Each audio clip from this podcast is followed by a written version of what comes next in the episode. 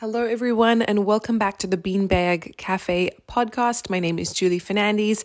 I'm an occupational therapist, a hand therapist, a life coach, and mom of three little ones. And today we're talking about a topic very close to my heart and probably close to yours too, and that is getting your children to sleep. Holy moly. Uh, I think when we become parents, we kind of think the sleeping thing has an expiration date. In other words, the difficulties with sleeping will stop at a certain age. And I think that's how our culture is kind of set up. Like, oh, you return to work at three months. That means your child is sleeping by 12 weeks old, or your maternity leave finishes at six, six months. So your kid's sleeping through the night, right? Uh, wrong, not in my experience at least. So, if this is something that you are interested in and you think would help someone else, please make sure you share this episode, subscribe to the podcast, leave a review in iTunes. I would be so grateful. And let's jump into this. Okay, so, my husband and I have this ongoing debate about sleep after three kids now, and he thinks that children pop out sleeping. They either, well, pop out, not sleeping. They either pop out sleeping as good sleepers, quote unquote, or as bad sleepers, quote unquote. He also thinks that my memory for how my how well our children sleep is very uh, muddled. Uh, but I'll let him discuss that at some point. If I can get him to come on the podcast, that would be really fun for me. Uh, and I think it would be good to have a different perspective. So for me, I, you know, as the parent, you want to think or you like to think that you can do something about the sleeping. Like you can create a optimal sleeping environment to make your child a good sleeper.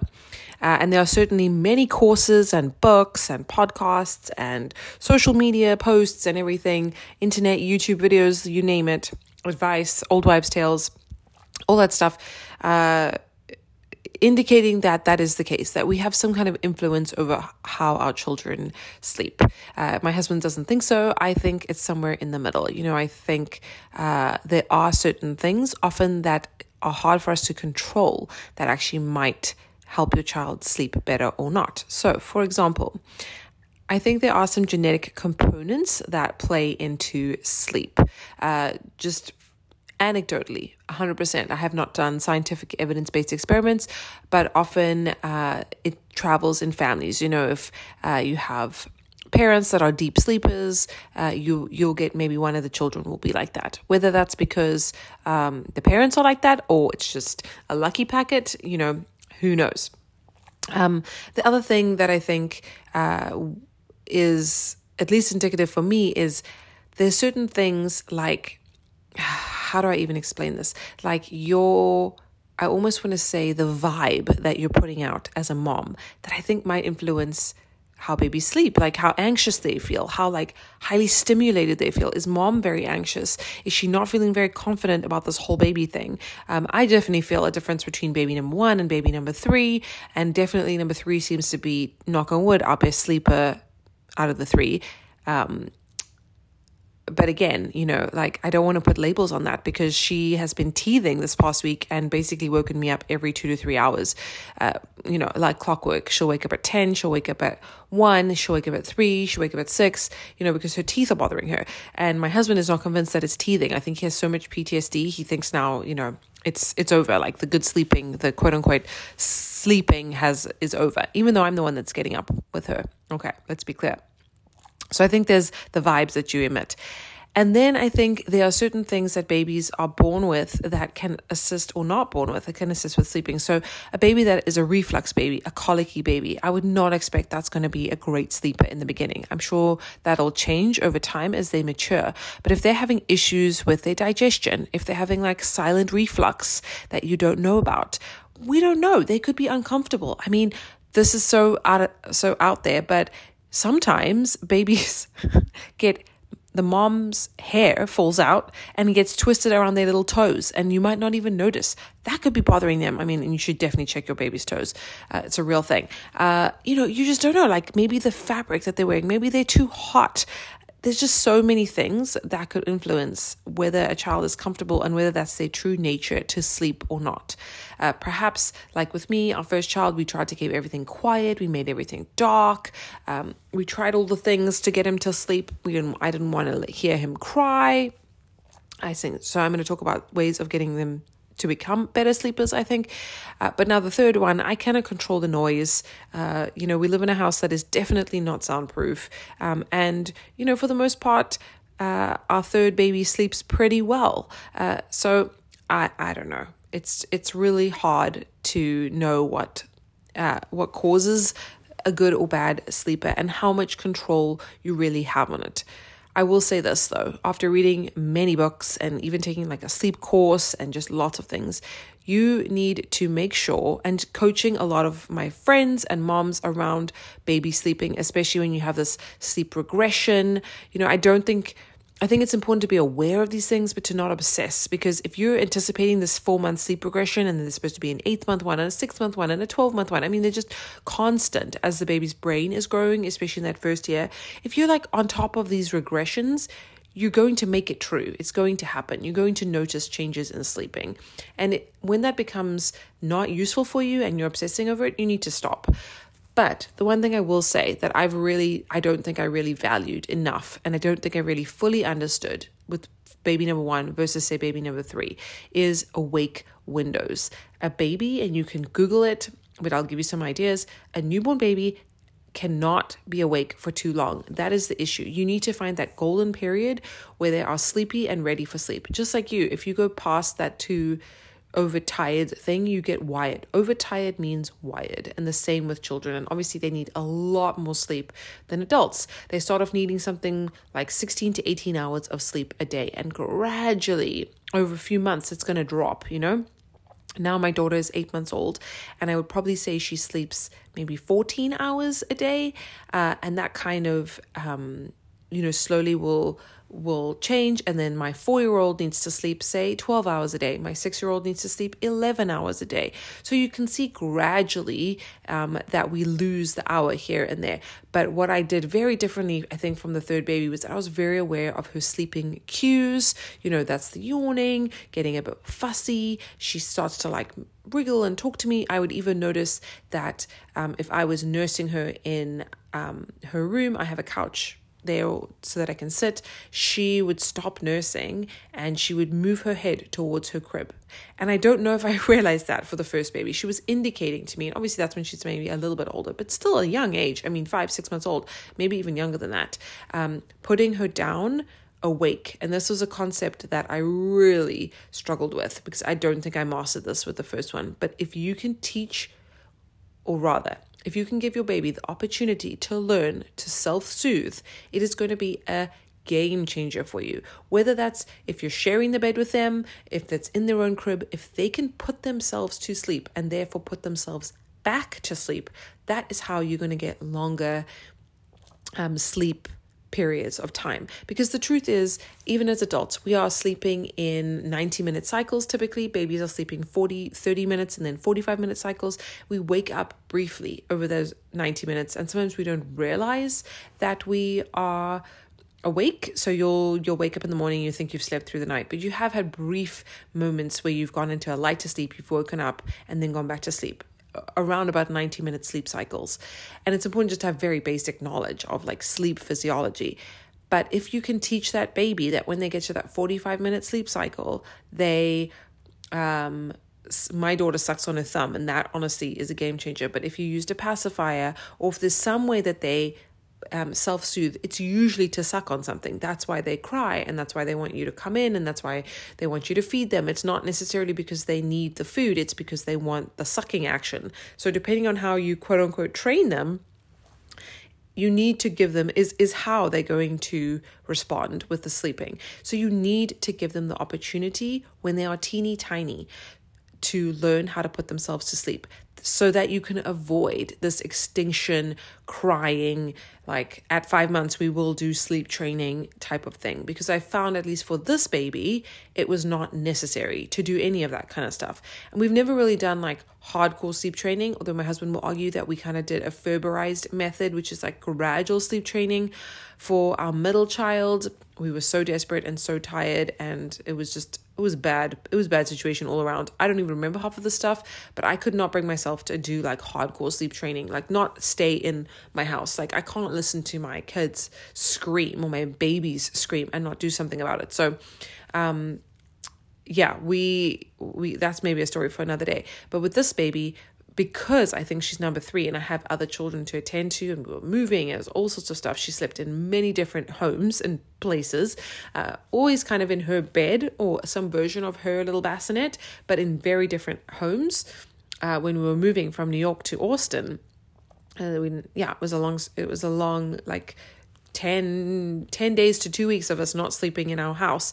Uh, you know, she, I just wasn't able to attend to every like little, like kind of grunt or you know squiggly sound and she was never full on screaming um but she you know she would just kind of work her way into falling asleep and i think just by accident she now knows how to put herself to sleep and it is a game changer. It is it has revolutionized my life to not be um you know still waking up this week is an exception but to be not waking up with an 8 month old you know every 2 hours this whole time because I was that mom that had, um, especially my first child, I feel like.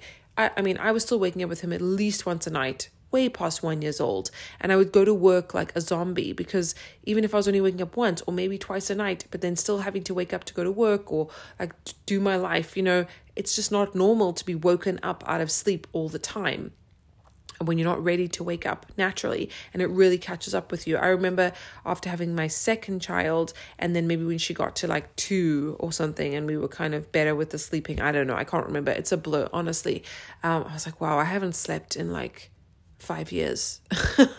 like I haven't slept properly in such a long time. I don't even know what it feels like and it is so damaging. I would get so tired that I would forget words. I didn't have vocabulary anymore. And it's been a different experience with this baby. I think because she, well, I know because she sleeps better from a younger age. And um, the other two sleep pretty well, unless things, you know, things are wrong or something's happened. But yeah. So getting your baby to self soothe, super important.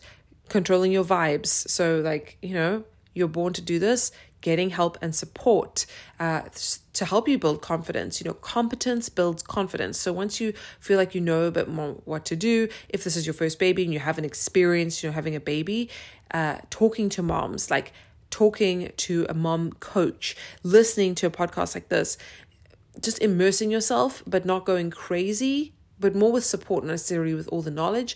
Whatever you need to make you feel better is important.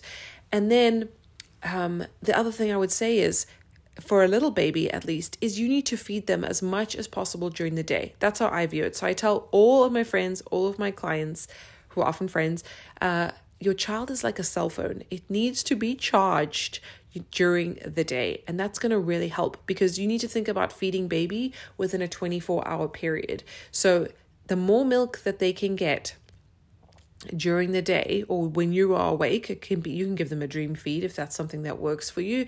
And if you don't know what dream feed is basically like feeding them going in wake sort of like rousing them a little bit at like 10 or 11 before you go to bed feeding them like you're topping them up and then putting them back to sleep. And usually you'll have like low resistance because they'll be able to drink.